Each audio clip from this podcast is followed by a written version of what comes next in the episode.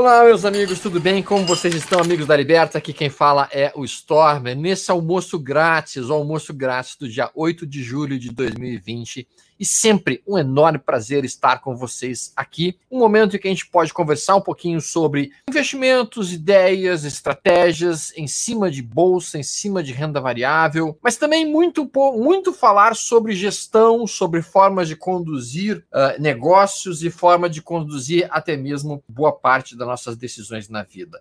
Não é nenhum tipo de recomendação de investimento, nós vamos apenas aqui realmente trocar ideias. Eu vou apresentar algumas coisas que fazem sentido para para mim. E automaticamente, se vocês quiserem alguma conversa aprofundada sobre investimentos, tem os assessores da Liberta logo abaixo no link que vocês podem entrar em contato direto com eles. Bom, nós vamos conversar hoje sobre uma empresa a qual eu guardo uma profunda admiração. Depois que eu mostrar os motivos pelos quais eu guardo uma profunda administração, a admiração, vocês vão entender. Nós vamos conversar hoje com Lawrence Gomes, que é basicamente CFO da Lojas Renner. Olá, como vai? Tudo bem, Lawrence? Dá um abraço aí pro pessoal. Boa tarde, tudo bem, pessoal? Obrigado pela essa oportunidade. Legal. Deixa eu explicar para o pessoal que está me assistindo em casa por que, que eu guardo uma gigantesca admiração pela Lojas Renner. Nós passamos recentemente no país uma crise muito importante. 2015, 2016 e 2017 foi um período de estagnação econômica no país. A gente sabe disso e todo mundo que estava aqui no Brasil pôde vivenciar isso. Eu vou colocar aqui na minha tela para vocês rapidamente compartilhar minha tela o, o que seria o lucro líquido da Lojas Renner na última década. Então a gente consegue observar simplesmente um lucro líquido crescendo trimestre após trimestre, ano após ano. Aqui é o ano de 2015, crise econômica no país. 2016, desastre econômico no país.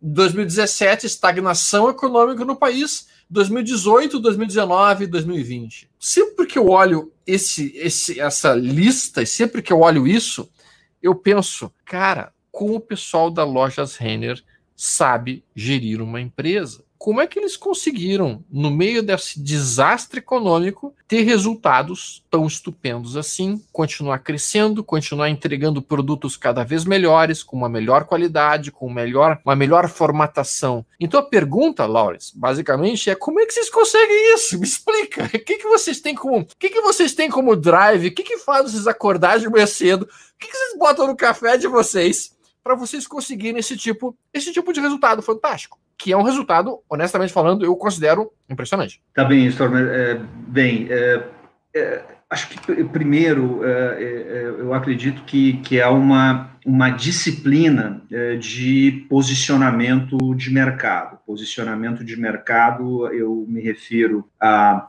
a um foco ao nosso cliente-alvo, quem são os nossos clientes-alvo, na né? loja Zener, 80%, quase 80% dos nossos clientes são mulheres, uh, de classe A menos, B e C+, né? Uh, obviamente que a gente tem uh, departamento masculino também, mas grande parte né, dessas compras dos departamentos masculinos são feitos por, por mulheres. Então, eu acho que essa, essa disciplina né, de manter o nosso foco né, no nosso posicionamento e não desviar do nosso posicionamento, ou seja, a gente tem uma política de preços, né, uh, temos um produto e categorias que a gente acredita e, e, e, e cobre todas as categorias através de seis lifestyles, né? Uh, nós então uh, procuramos né, uh, nos especializar nisso. Né? E dentro do varejo de moda há muita criatividade, então há muitas tentações da gente diversificar ou criar novas coisas. Então, esse, essa disciplina do posicionamento, né, para quem você faz, para quem você trabalha, quem é o seu cliente e, e, e, se manter a ele, eu acho que foi um dos, um dos, diferenciais competitivos. Acho que o outro também, a questão das pessoas, do engajamento, a gente tem uma, uma cultura e nutre e, e motiva muito uma cultura que a gente é o conceito de encantamento, que a gente tem muito forte dentro da Renner, é, que é assim as cadeiras de marketing, né, as teorias de marketing falam que as empresas precisam atingir as necessidades, satisfazer as necessidades dos clientes, e, encantamento é superar as expectativas, é sempre entregar algo mais. Então, eu acho que isso também é bem importante. Eu acho que a cultura da Renner, essa cultura do encantamento,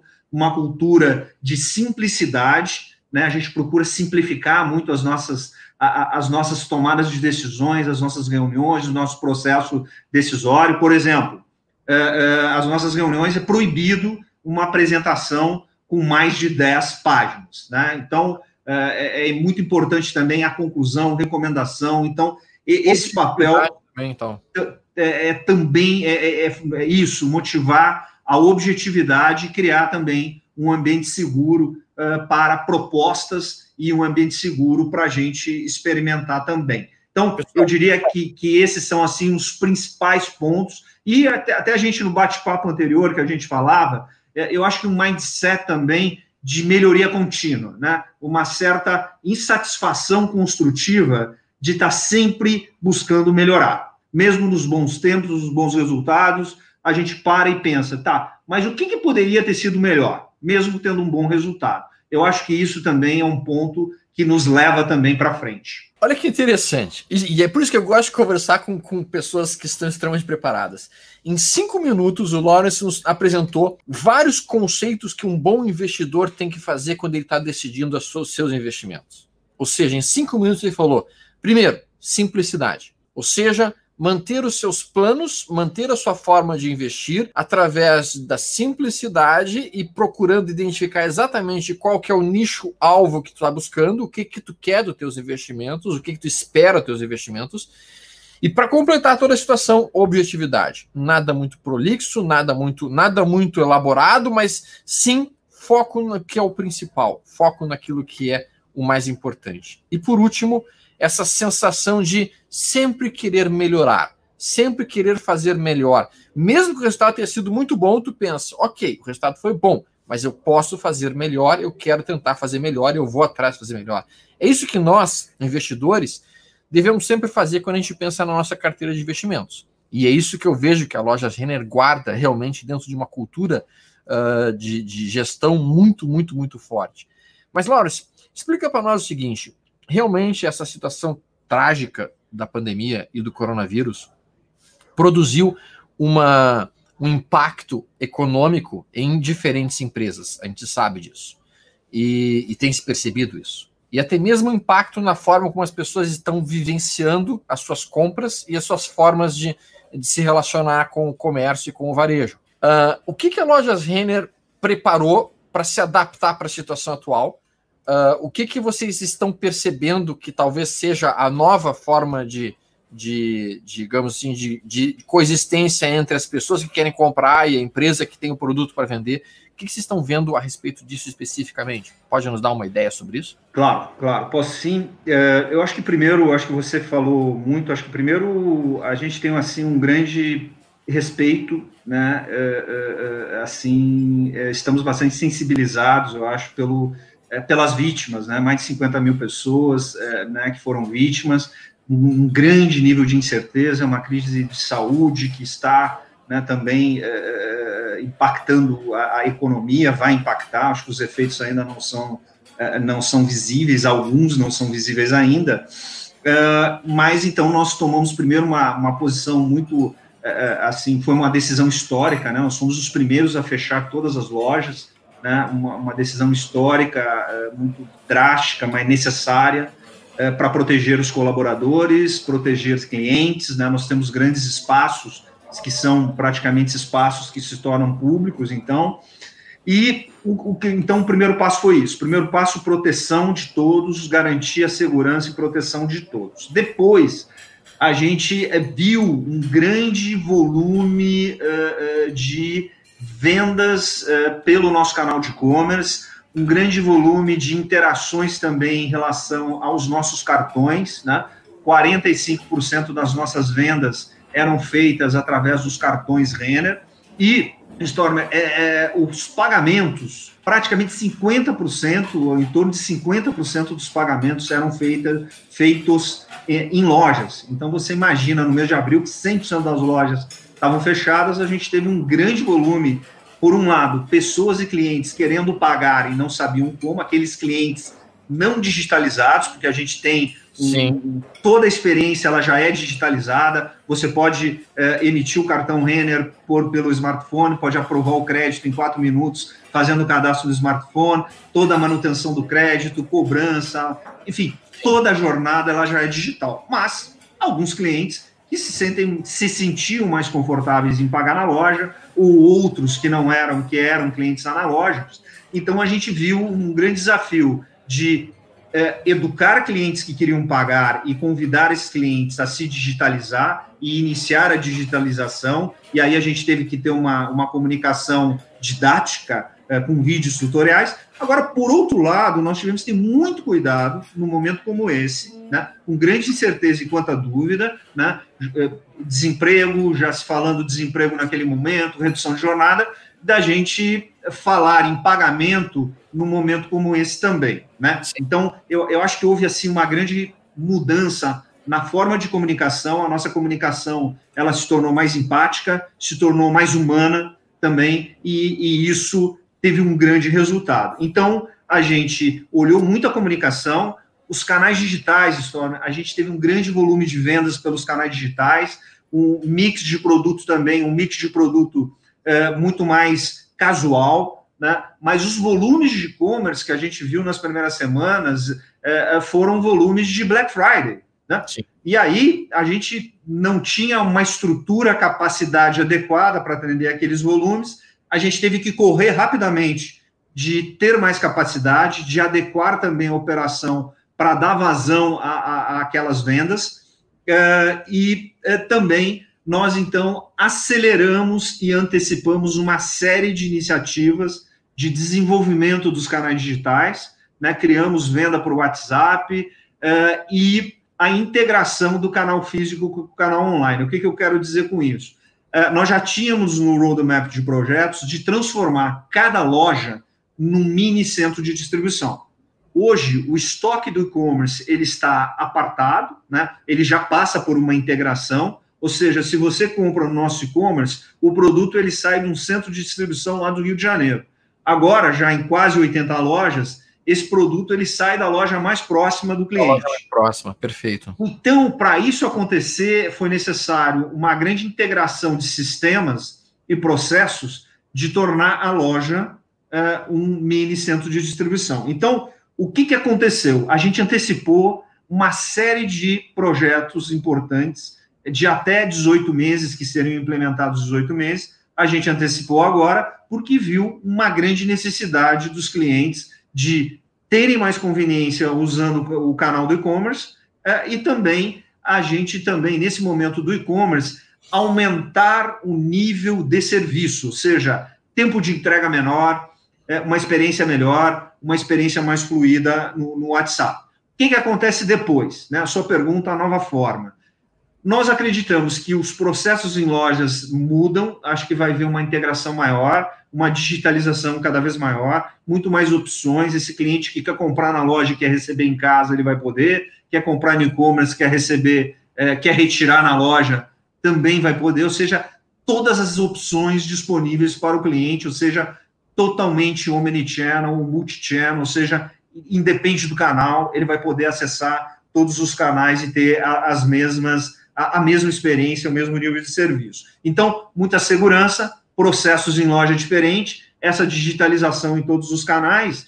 E aí, o que, que, que a gente estima? Né? Acho que a gente estima que a loja ela continua, né? no, no Brasil, o shopping center ele tem um papel de entretenimento, um papel social, é um momento, tem, tem serviços, tem lazer, é, é, nós não acreditamos que isso vai mudar as pessoas têm vontade de, de, de, de, do convívio social, então a gente não acredita que no médio e longo prazo isso vai mudar, mas talvez sim as compras elas sejam mais, é, é, mais o tempo dentro da loja seja mais otimizado. E para isso a gente precisa de uma experiência, de um, de um store environment, né, um ambiente de loja muito mais também útil, muito mais funcional e, e muito mais agradável também. Essa é a nossa expectativa. Entendi.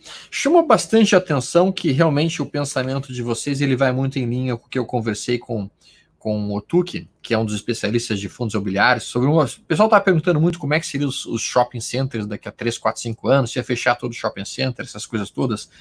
Mas eu percebo que realmente a, a, impressão dele vai muito, vai muito em linha com o que acabaste de mencionar, Laura, que realmente os shopping centers eles têm uma função muito de encontro social e muito até mesmo de uh, sociabilização das pessoas e não deveria terminar enquanto, enquanto instituição pelos próximos anos. Um ponto que também me chamou a atenção foi esse mencionado de que realmente as pessoas pagavam, grande parte das pessoas pagavam fisicamente o valor, os valores na loja.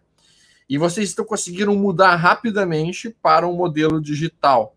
E eu entendo que talvez, eu não sei qual é a média da faixa etária do, do cliente da lojas Renner, mas sem dúvida alguma, os clientes mais idosos, eles têm um pouco mais de dificuldade nessa digitalização, nessa mudança para um processo de pagamento online, essas coisas todas. Mas talvez o ponto mais forte que vocês tenham conseguido realmente batalhar seja, seja esse pagamento pelo WhatsApp. Porque mesmo os mais velhos, eu vejo pela minha mãe, que tem hoje 75 anos de idade, ela não navega em sites, ela não anda na internet, mas ela mexe no WhatsApp. Ou seja, através do WhatsApp, sim, isso facilitaria muito o pagamento de eventuais contas. Como é que está esse processo de pagamento através do WhatsApp, Laura? Se isso está permitido, não está permitido? Como é que está andando? Sim, sim. A, a, gente ainda não o pagamento, mas todo o código de barras, a gente tem boleto, segunda via de boleto, uma grande facilidade. A gente conseguiu também, porque atrás desse WhatsApp, você sabe, né, tem um bot, né, tem um, é, é, um, é um motor com inteligência artificial e a gente desenvolveu muito isso. Então, hoje a gente consegue também, se não tem as opções, a gente consegue, identificando pela palavra e pelo contexto, esse bot ele já leva para um atendimento humano. Tá? Então, uh, eu acho que isso foi bem importante. Uh, uh, Stormer, o, índice de digitalização de pagamentos na Renner, ele saiu de 32% para 70% da base. Tá? É, e nós, isso em dois meses, tá? Então foi brutal o, o crescimento, mas nós, é, com base em toda a informação das centrais de atendimento, com toda a, a, a, interação nas redes sociais, identificando palavras e também usando também é, é inteligência de dados, nós identificamos 11 personas, né? 11 tipos de pessoas que estavam interagindo, né? Um analógico, um deles era o analógico, era essa característica né, que você falou, de, de, de pessoas talvez com não tanta habilidade, né? Uh, e tratamos então scripts e tratamentos de comunicação personalizados para esse tipo uh, de pessoa. Então uh, a gente evoluiu muito esses canais, evoluiu muito esse uso de dados também para a gente conseguir convidar, educar, ensinar esses clientes a usarem essas, essas redes, tá? Então houve um grande avanço na, na digitalização e no uso de dados também na Renner nesses 90 dias, que agora a gente já está em 90 dias. Sim, legal. Tem algumas perguntas que a gente pode estar respondendo, Lawrence. O Edson Nazário coloca ali. Grande papo. Lawrence, com a Renner cada vez mais digital, o que a empresa fará com o volume de pontos de venda que tem? Menos números, mais localização ou tudo igual com uma outra configuração? Qual que seria a ideia de vocês nesse cenário, uh, Lawrence, por favor? Bem, em, em, função ainda da gente né, não ter tido crescimento econômico aí na última década, né, e, e ter uh, também ainda regiões que, que, que, ainda têm um potencial de ter lojas, né, nós acreditamos ainda que há, né, a loja física, ela tem um papel de referência, ela tem um papel de showrooming, ela tem um papel também de ser o last mile, de virar no futuro um mini centro de distribuição, né? E isso a gente já vê no nosso e-commerce, que quando a gente coloca uma loja numa cidade do interior, o e-commerce passa a vender naquela cidade, naquela região. Então, tem essa complementariedade, essa sinergia, a gente acredita muito, é a base do novo ciclo é, estratégico. O que eu diria que muda, mudará, é, talvez já estava, né, não, não é por causa do Covid-19, talvez em grandes centros grandes Sim. centros como uma cidade de São Paulo, por exemplo, onde a gente não tem alguns shoppings, ainda não tem presença, é, é, que talvez não faça sentido ter mesmo. Acho que, mas a, a expansão orgânica, é, ela continuará. Existem regiões, centro-oeste do Brasil, ou o próprio interior de São Paulo ainda tem é, é, Nordeste, Norte, que a gente não tem uma presença ainda tão forte, né, é, ainda a gente acredita que a loja física ela, ela será uma avenida é, de crescimento e com esse papel complementar é, com, com o e-commerce. Tá? E aí, então, já complementando a, a tua resposta, o, o, o, pergunta do Rodrigo Maiac. O momento atual fez a empresa pensar em lojas fora dos shoppings, ou até mesmo em outros modelos, como strip malls, alguma coisa nesse sentido? Muito obrigado. É, obrigado pela pergunta. Nós já, desde 2012, a gente começou a testar uma loja é, que é o nosso menor formato. A gente chamava loja pequena, uma loja de, de 1.100, 1.200 metros, que é uma loja que poderia ser uma loja de rua, é, ou poderia ser uma loja em um shopping menor, um shopping com ABL menor, né? É, justamente que a gente via nessa interiorização dos shopping centers, né, que a gente ainda acredita, né, que existem municipalidades, municípios no Brasil que podem receber é, ainda um shopping, né, mesmo sendo de pequeno ou médio porte. É, essa loja ela foi, é, é ela foi sendo desenvolvida, a gente começou com um mix de produto que era, é, era só feminino e infantil, depois ela foi feminino e masculino, e hoje a gente chegou, levou um tempo, hoje a gente acertou o ponto a gente viu que essa loja é uma loja completa. Uma loja pequena, mas é uma loja completa. E essa loja está indo muito bem. É, ela está indo muito bem. Então, ela pode ser uma loja de rua ou ela pode ser uma loja de um open mall.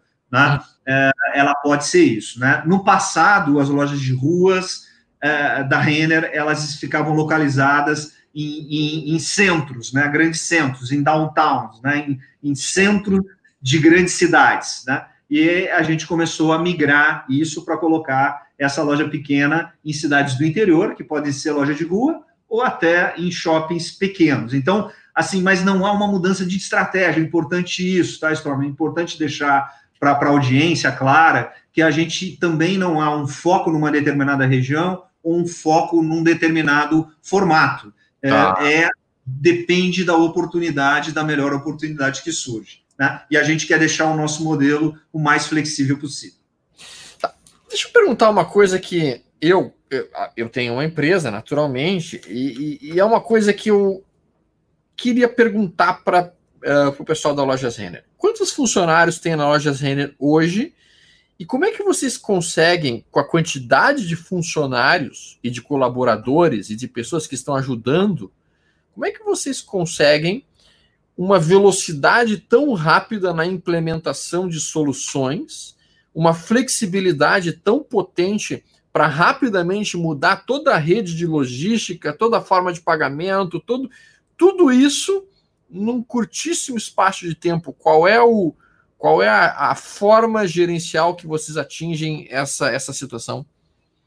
Bem, nós, nós já temos a nossa cultura, né, os rituais e, simbologia, mas principalmente os nossos rituais, né, da nossa cultura, a gente tem um, assim, procura estar muito próximo dos times, né? Nós temos um, assim, uma sigla que a gente chama que é o PP, que é o ponto de partida. Este ponto de partida ele ocorre, ocorre em todas as lojas no Brasil, em todas as áreas, né? É, ele ocorre nas lojas diariamente e ele ocorre também na diretoria da Enel. Nós temos uma assim uma prática, né, que das 8h30 às 9 horas da manhã, é, todos os antes pré-Covid, né, todos os diretores e principais líderes, eles ficam, é, nós ficamos numa sala, compartilhamos uma sala, sem uma pauta específica, mas todos estão lá. Né? Então, é, é, o que acontece? Acontece que se cria mini reuniões ali, informais, né? É, e eu não tenho, assim, por exemplo, meu líder, o CEO da Renner, meu chefe, se eu tenho um tema para discutir com a logística, eu não tenho como dizer com ele, puxa, não consegui falar com o Pedro Pereira, que é o diretor de logística. Não... Pô, como assim? Vocês estão todos os dias juntos né, na, na, na, nessa, nessa sala. Então, criar esses momentos né, de tanto de, de estar junto, de coesão né, diária, uh, bem como de analisar resultados e metas todos os meses, todos os meses nas reuniões de, de resultados, nas reuniões de resultados. Acho que o que aconteceu no, no pós-Covid o Fábio Fátio, o CEO da Renner, né, formou um grupo multidisciplinar que a gente tem até hoje, a gente tem é a primeira reunião do dia e é, deu muita autonomia, né? Acho que a gente criou, conseguiu criar um ambiente seguro para experimentar, para implementar ações sem o estudo, sem os dados, sem tudo aquilo. Era, uh, eu, eu acho que esse foi, e isso, foi um grande aprendizado. Acho que a gente começou a, também a, a, a modelar e ajustar né, o nosso processo de tomada de decisão, ser mais ágil, mais informal, mais ágil, e a gente também aprender ao longo do caminho, né? Colocar uma, como o WhatsApp, né? Nos primeiros momentos a gente errou, teve alguns erros, mas foi consertando ao longo do, do caminho. O que aconteceu? Que em 15 dias, 20 dias, a solução estava pronta. Né? Se fosse num período anterior, teria o projeto, teriam as, as avaliações, as aprovações, né? e eu acho que a gente conseguiu aprender muito de uma forma muito mais ágil e, e experimentando uh, muito mais. Então, agora, para isso, é importante que se crie um ambiente seguro, um ambiente seguro para os erros poderem acontecer. Né? Eu acho que toda inovação ela, ela tem um risco, um risco de não dar certo, e esse o importante é que se não dá certo, tenha aprendizado, que a gente aprenda com os erros, né, para poder evoluir. E eu acho que isso a gente conseguiu fazer e criar um ambiente seguro e dar autonomia aos líderes, a ponta, para tomar decisões para resolver os problemas. Olha que interessante isso, Lawrence. Sabe que assim, na década de 80, 90, houve uma comparação entre as fábricas e montadoras de carros japonesas e as montadoras de carro americanas. E o que, eles perceberam? As montadoras de carros americanas procuravam fazer com que a esteira andasse numa velocidade extremamente lenta para garantir que não acontecesse nenhuma quebra de, de, de produção, para que não acontecesse nenhuma quebra na própria esteira. E com isso, então, eles mantinham um ritmo bastante comedido e cuidadoso. E eles conseguiam a produção dos americanos. Os japoneses faziam o contrário, eles colocavam a esteira a rodar na maior velocidade possível, justamente para provocar uma falha.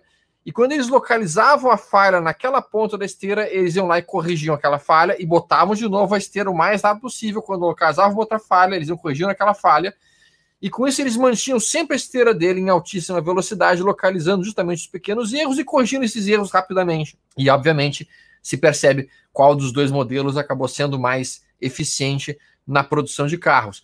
Bastante interessante essa ideia de, de ter squads, de ter pequenos times, que esses times então teriam uma certa autonomia para tomar pequenos MVPs, pequenos, pequenos projetos que poderiam estar sendo viáveis ou não, e se não for viável, corta rapidamente. Bem legal isso, Lawrence, muito, muito interessante. Tem uma pergunta aqui do Nildomar, que é a seguinte: como a Renner, como a Renner vê a malha logística e estrutura atual em nosso país? Lembrando que eu cheguei um pouquinho atrasado na live e aí se já tivesse respondido, então peço desculpas, mas acho que é um tema importante, porque a logística realmente, quando a gente fala de logística, vamos lá, correios, vamos lá, entregas até mesmo aéreas, um, como é que vocês estão vendo isso e qual vai ser a forma como vocês visualizam isso? E qual que Vocês estão tomando algum espelho lá fora, por exemplo? Vocês estão procurando usar como benchmark a Amazon, ou vocês estão procurando buscar como benchmark talvez a Alibaba? O que vocês estão vendo a respeito disso, uh, Lawrence, por favor? É uma, uma pergunta muito interessante do Nildomar. É, é, é, não há dúvida, o, a, a, o grande desafio né, da logística no Brasil para uma varejista e para qualquer negócio que tem uma presença nacional, nós temos lojas em, em todos os estados, né? Uh, e, e, um tamanho continental, né, de grandes, de grandes uh, dimensões, né, um país de grandes dimensões, e você sabe, né, é, todos os gargalos que a gente tem, gargalos de, de, de condição de, de, das estradas, é, de insegurança né, para, para as transportadoras, é, é, de diferenças né, fiscais e tributárias que, que são muito complexas no Brasil e que às vezes de estado para estado muda, uma complexidade muito grande, né? Então, a, o tema logística é, é, é caríssimo para nós, caríssimo no sentido de valioso, muito valioso. Né? Nós uh, mudamos a nossa, a nossa plataforma de logística em 2012 e investimos em, em dois grandes centros de distribuição uh, uh, totalmente automatizados. Uh, nos últimos dois anos, nós mudamos também toda a estratégia de malha logística também, trazendo mais eficiência, encurtando os prazos de entrega para a loja, encurtando os prazos também de manipulação interna nos nossos CDs, tá? E agora a gente está uh, construindo um grande centro de distribuição no interior de São Paulo, um centro de distribuição com 150 mil metros quadrados, uh, totalmente automatizado, com, com, muitos robôs, né? Uh, 150 mil metros quadrados é, é a nossa capacidade atual hoje, com três centros de distribuição. Então, em um lugar, a gente vai ter é, vai dobrar e vai ficar todos os 150 mil em um, em um site, em, né? ah, em, em, uma localização. Né? Uh, então, isso, isto combinado com este novo papel da loja, também a gente acredita, né? Um papel de loja de mini centro de distribuição e estoques integrados, estoque único, né? Que a gente vai ter mais flexibilidade e vai ter mais eficiência é, na nossa operação logística. Mas aqui pontuo que houve uma grande melhoria, uma grande ganho de eficiência operacional é, nos últimos anos. Um modelo de negócio, é, eu, eu, acredito, isso, é, são parte, o Brasil tem particularidades muito, muito distintas. Eu, eu acho que a gente pega, né, citaria um, um, um, ponto de cada um, não há dúvida que a Zara Inditex na Espanha é, é, é um, uma referência muito importante que também centraliza, né, a todos os produtos de, de Zara, né, o grupo Inditex, vão para a Espanha para depois irem, são distribuídos no mundo todo, é, mas não há dúvida que, que a Amazon também tem um, pontos bem importantes de manipulação interna de produtos com uso né, de muita inteligência é, e, e, robôs também. Né? Então, acho que esse, esses são os, os, principais pontos aqui. Mas é um, um tema, é, é, não há dúvida que é um tema e ele pode ser e é um diferencial competitivo no nosso setor.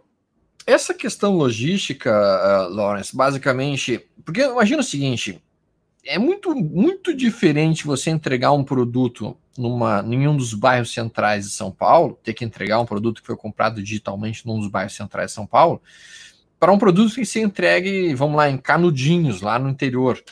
Né? Então, assim, vocês têm, vocês terciarizam essa entrega ou vocês têm a, ah, algo próprio dentro da Lojas Renner para produzir toda essa logística? Como é que funciona essa parte?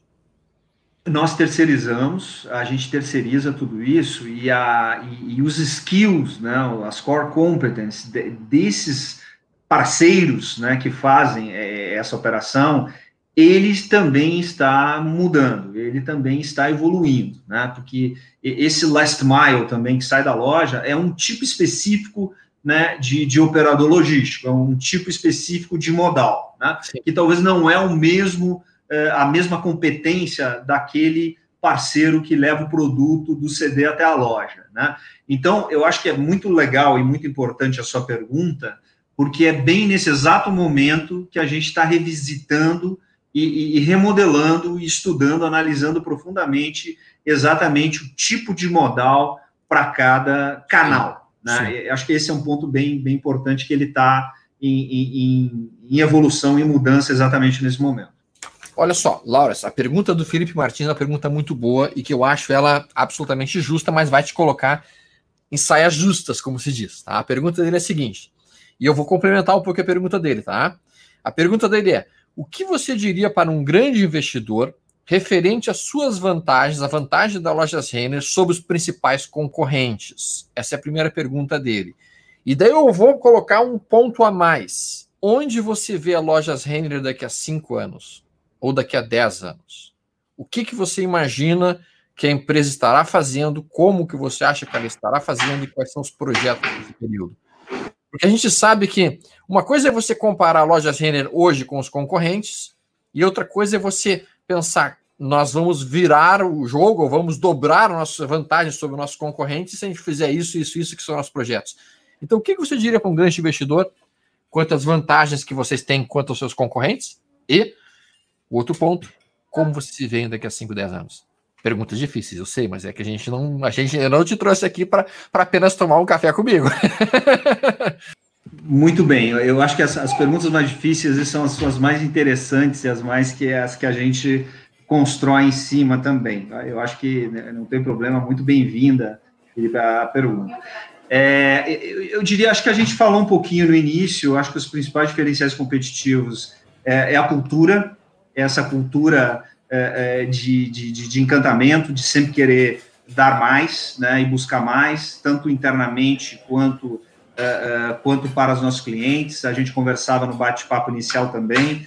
É, eu acho que a gente tem uma, uma, uma insatisfação contínua, construtiva, de melhor, sempre querendo achar oportunidades e, e, melhorando, sempre olhando. A, a Renner é uma empresa que estuda muito, que lê muito, mas a gente é muito é, curioso e a gente está sempre pesquisando o mundo inteiro, em todos os lugares, os melhores modelos de negócio. Segundo, a disciplina de posicionamento, esse foco, essa disciplina de a gente sabe quem é o nosso cliente, a gente está especializado é, no cliente, a gente tem a disciplina de preços, coerência, consistência é, na disciplina de preço. Acho que o que houve nos últimos anos também, né, nós implementamos a, a estratégia de lifestyles nas nossas coleções. Então, nós dividimos as nossas coleções em seis life, lifestyles, né? Um lifestyle jovem, um casual, um tradicional, um new traditional. E isso faz com que nós temos times especializados de desenvolvimento das coleções, de compradores, desenvolvimento. Cada lifestyle é uma marca e, e é como se fosse praticamente uma empresa. Então, a gente tem estilistas, compradores especializados e, e, nós acreditamos que isso é um diferencial competitivo é que as nossas coleções elas elas são bem aceitas. Né? Acho que a gente consegue capturar tendências, consegue tropicalizar as tendências internacionais, Sim. consegue é, também distribuir isso no Brasil. Né? Nós temos um Brasil do Rio de Janeiro para cima, é um Brasil diferente do Sudeste para baixo, né? em termos de clima, de gostos culturais, questões culturais que a gente procura endereçar nas, nas nossas coleções também. É, e eu diria, é, todos esses, esses projetos, né? Que a gente fez desde 2012, que a gente lançou o projeto que reformulou toda a nossa logística, a nossa operação.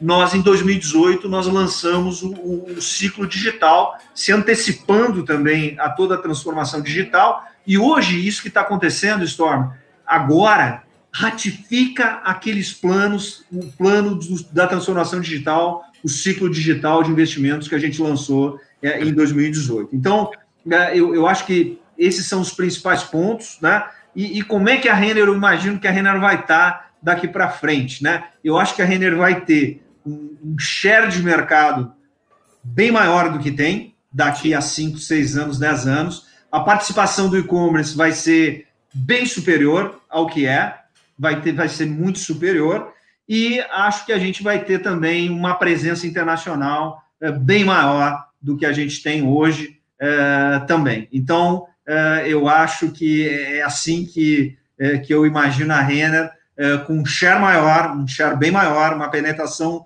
digital também muito superior e uma presença internacional maior também.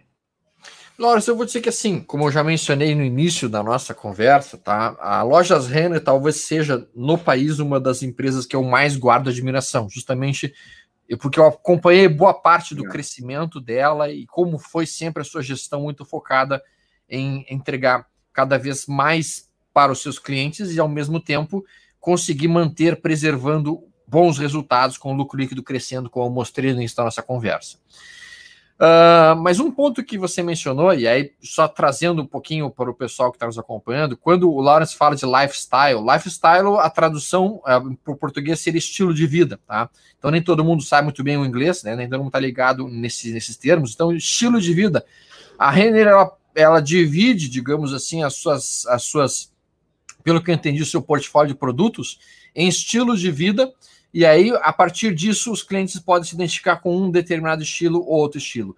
Nessa pergunta entra o Igor.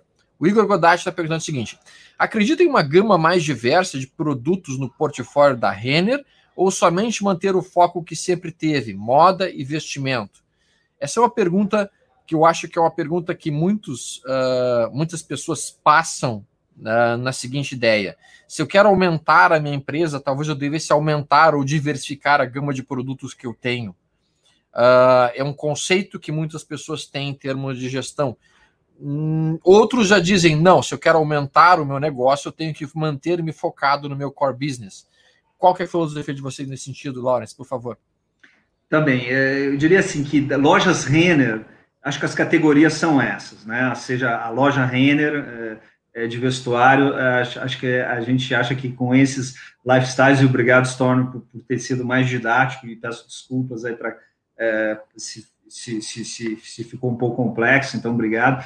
Uh, então, lojas é assim, a, a, a, acho que as categorias são essas. Entretanto, né, nós adquirimos a Kamikado em 2011, né, que é um formato de, de casa e decoração. Sim. Nós também é, criamos também a Yukon, é, que é a moda jovem, que é um, quase uma boutique, né, uma loja especializada, é uma loja especializada, é, com preço abaixo das boutiques, mas com preço, talvez um posicionamento de preço um pouco acima da renda, né? Tem uma experiência diferente, né? uma experiência um pouco mais personalizada, mas a Yukon também. É, também criamos né, a Ashua, que é um modelo é, plus size, né, que a gente chama de curve, de curva, né, plus e, e curvas, né, mas é um, um, modelo que a gente via que tinha uma grande oportunidade, que não era bem a, bem, a oferta não era boa no Brasil, a gente achou que podia uh, criar uma boa experiência com produtos muito legais, com, com lifestyles diferentes para plus size, e é, nesse conceito de lifestyle, né, eu gosto também muito do conceito de lifestyle, que é assim, lifestyle é, é o que você faz com o seu tempo e com o seu dinheiro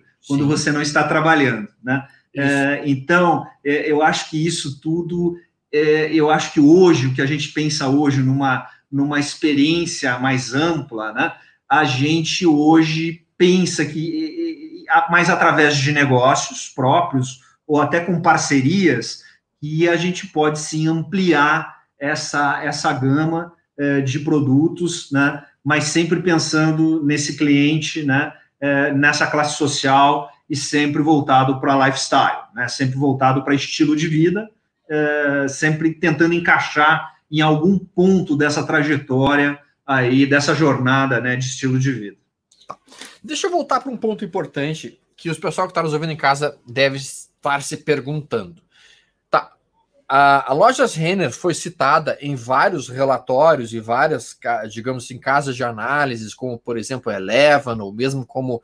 Foram casas que falaram muito bem do, do case, digamos assim, do caso Lojas Renner. Tá? E, inclusive, se, os, se os, as pessoas que estão nos ouvindo quiserem eventualmente ter acesso a esses relatórios, eventualmente, podem conversar com os assessores da Liberta ali, que eles podem ajudar vocês a como localizar esses, esses relatórios de casas de análise que falaram sobre o setor de varejo. E o fato é, e vamos ser bem francos em relação a isso, o primeiro setor que recuperou o preço de suas ações para muito próximo do ponto pré-pandemia foi o setor de varejo. Tá? A gente viu que todo o mercado deu uma forte pancada após a pandemia, tivemos uma queda de quase 45%, 50% de queda nas principais ações do mercado, o setor de varejo recuou junto, mas praticamente já está muito voltando para o ponto original pré-pandemia. Que, que você a que, que você atribui o fato de que o varejo conseguiu uma recuperação tão rápida, sendo que o cenário econômico aqui no país ainda deixa muito a desejar? E, e vocês estão preocupados ou não com a possibilidade de uma elevação na inadimplência nos próximos meses, porque a gente sabe que muitos clientes acabam parcelando suas compras 10, 12, 13, 12 meses, e sem dúvida alguma, quem fez parcelas há cinco meses atrás não tinha como prever que acontecia uma pandemia, talvez até perder o emprego. Qual tem sido a preparação de vocês para essa situação tanto quanto complexa? Bem, eu, eu acho que em, em, relação assim à, à, volatilidade dos preços, o, o comportamento né, do, do, da, da, das ações, eu acho que o, o varejo foi o, um dos, um dos, setores mais atingidos naquele momento em função da fech, do fechamento das lojas, né? Como a gente tinha uma, tem ainda uma participação eh, próxima de 5% das vendas do e-commerce, então foi muito relevante. Agora, acredito que à medida que a reabertura começou sendo feita de forma gradual, à medida também que, que, que, que as empresas também como a gente é, fortaleceu os seus, seus balanços, né? Acho que grande, houve um grande volume de captações de recursos também, é, que empresas, né, de forma de, de, de precaução, né, é, fortaleceram seus balanços também. Protegeu o caixa. protegeu o caixa e, e, e, também a própria reabertura, eu acho que foi começando a, a, a, assim, a ter uma, uma visão um pouco diferente e também em função dos danos que isso vai causar no ambiente competitivo.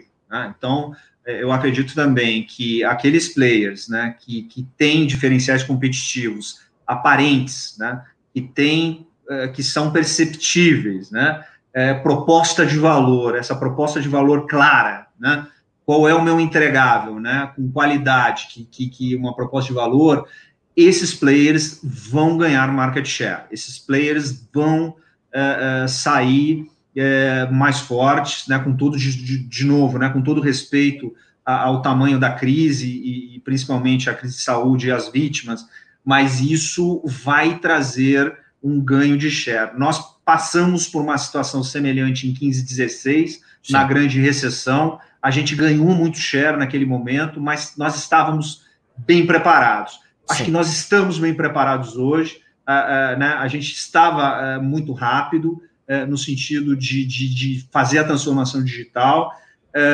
e no nosso setor também é, é, importante que a, o setor de varejo de moda ele é bastante fragmentado. Né? Ele é bastante fragmentado e o mercado informal é 40%, é muito grande. Então, essa informalidade combinada com com pequenos players, talvez pequenos e médios players e até alguns grandes não tenham condições de sair deste momento eh, de forma mais estruturada como grandes players. Então, por isso que a gente acha também que, que como a gente vê, né, nós estamos muito bem preparados para já agora em setembro, né, nós vamos entrar com a coleção nova. Essa coleção nova, a gente está bastante confiante na coleção. É, é, as lojas estão muito bem preparadas, a logística muito bem preparada, então a gente vai, nós esperamos né, que a partir de novembro, dezembro, a gente se aproxime de uma quase normalidade. Uhum. É, nós imaginamos é, voltar ou né, chegar nesse momento de quase normalidade lá no final do ano, é, assim, em alta velocidade e com bastante força. Laura, tu tocaste em um ponto que eu que eu tenho repetido muitas e muitas vezes aqui no Almoço Grátis. Eu entendo o seguinte: nós estamos passando por um momento que repete muito aquela frase do, do próprio Nietzsche, em que ele dizia o seguinte: aquilo que não nos mata nos torna mais fortes. Tá? Isso vai ser muito eficiente para as empresas, sem dúvida alguma. Aquelas empresas mais resilientes, aquelas que estiverem melhor preparadas e aquelas que estiverem, digamos assim, uh, um caixa mais protegido, um controle nos custos e uma rentabilidade ainda que seja atraente, vão tendem a ganhar market share nos momentos de crise. Tem uma outra frase que eu gosto muito que diz o seguinte: tempos difíceis fazem homens fortes. Homens fortes geram tempos fáceis e os tempos fáceis fazem homens fracos.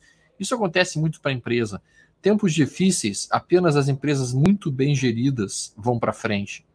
Aí aparecem os tempos fáceis, em que um monte de empresa mal gerida ou pessimamente gerida até consegue ir para frente. Só que aí quando vem a próxima crise, essas empresas que não têm uma boa gestão quebram, é, ficam mal das pernas e somente os resilientes ficam. Tá? Eu acho que neste momento, talvez nós estejamos passando justamente por essa fase.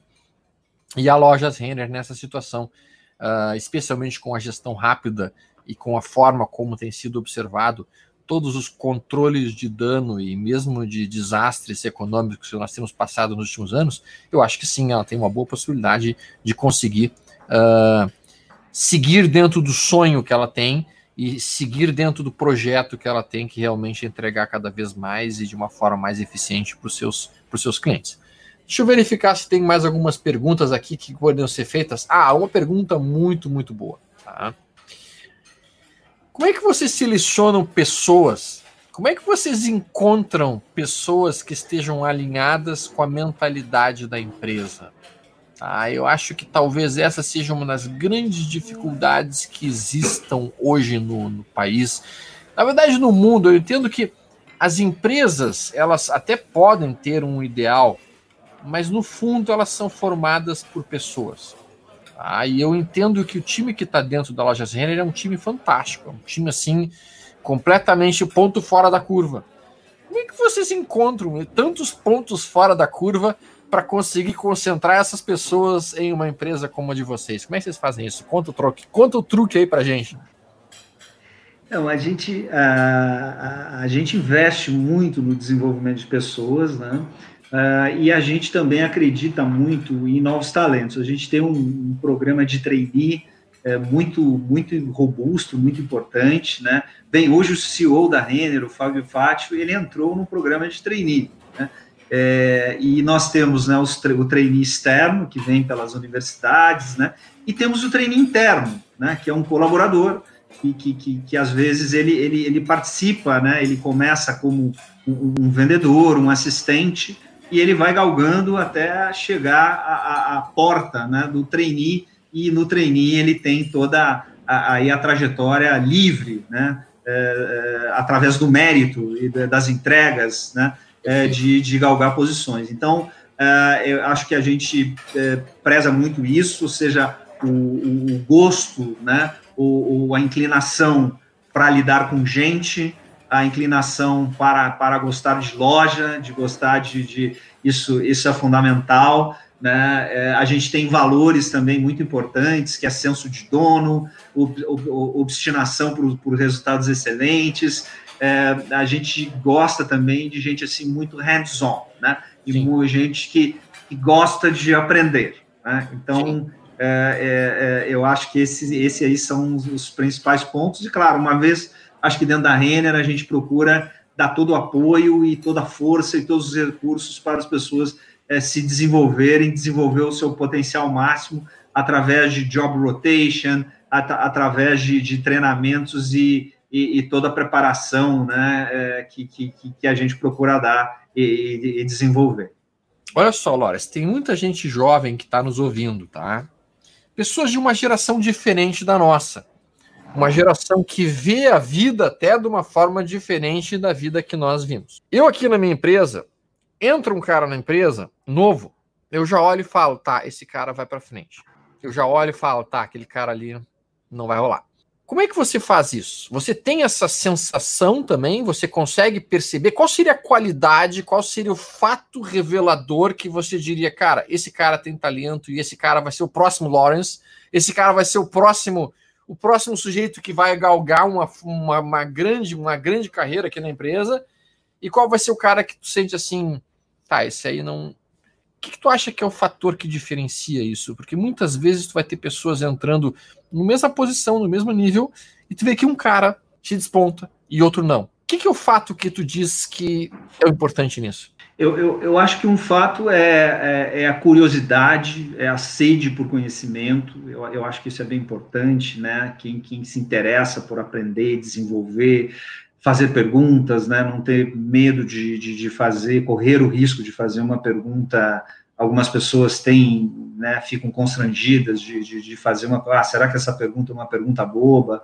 É, não, né? Então eu, eu acho que essa vontade de conhecer, essa vontade de buscar também o conhecimento contínuo, né? A gente estuda muito, lê muito na Renner e tem essa, essa prática, né? De, de estar sempre lendo uh, e, e, dividindo, compartilhando artigos e livros e uh, então eu, eu acho que isso é um ponto, esse, essa curiosidade, esse senso, senso de, de, de querer conhecer mais e sempre além a entrega, né? O encantamento, ou seja, se aquele colaborador, eu pedi um relatório, eu pedi um gráfico, ele traz aquele gráfico, traz mais outro, mais outro, diz, olha, vou ler esse aqui um pouquinho diferente do que você pediu. Isso é encantamento. Né? Se ele entrega mais. Já tenho, entregou mais. Né? Pô, proatividade. Né? É, é, proatividade, essa disposição também de estar sempre disposto, né? essa coisa hands-on de querer fazer e estar sempre pronto. Eu acho que isso são, são, são características é, que eu diria assim que são assim, fundamentais, assim, na, na, na, na minha opinião, né? Lawrence, assim, eu só tenho realmente muito a te agradecer por ter passado aqui uma hora conversando com a gente, uma hora do teu tempo para poder transmitir toda a experiência e toda a forma como vocês dentro da Lojas Renner estão conseguindo enfrentar situações muito difíceis, que foi a grande recessão no Brasil e agora essa situação da pandemia e como vocês estão conseguindo, mesmo enfrentando esses cenários adversos, obter um resultado tão fantástico como você tem feito. Tá? Eu sempre digo assim que o Brasil é um país que não é para amadores. A gente tem que se realmente se reinventar a cada dia, tem que matar 20 leões com apenas uma faquinha de, de canivete suíço no máximo. E vocês têm conseguido fazer isso. Uh, e eu, eu agradeço muito todos os insights que você nos deu tá? especialmente a ideia da simplicidade, a ideia de manter-se focado na meta, a ideia realmente de conseguir, buscando entender exatamente quais são as tuas maiores forças e quais são os teus maiores defeitos, procurar fortalecer aquilo que é o mais importante para vocês. Muito, muito, muito grato por tudo que a gente pôde conversar. Tenho certeza que o pessoal que nos assistiu em casa conseguiu tirar muitas informações úteis daqui. Uh, e eu vou deixar a palavra final, então, para que você possa se despedir de todos e você possa, então, uh, talvez passar uma mensagem que você queira deixar para eles. É, tá eu vou assim compartilhar uma prática né, que nós temos na Renner, né? Sempre quando a Renner é reconhecida ou a gente vai receber algum prêmio, ranking, né? É, eu acho que todos assim os representantes sempre a gente sempre gosta de, de, de ressaltar né, que prêmios e, e, números eles reconhecem o passado, né? É, que o nosso foco ele está no futuro, é no presente e no futuro. Então é, eu queria aqui ressaltar, acho que muito legal, muito obrigado, né? Você falou coisas muito muito boas, né, da Renner, é, resultados, né, que a gente que a gente entregou. É, muito obrigado.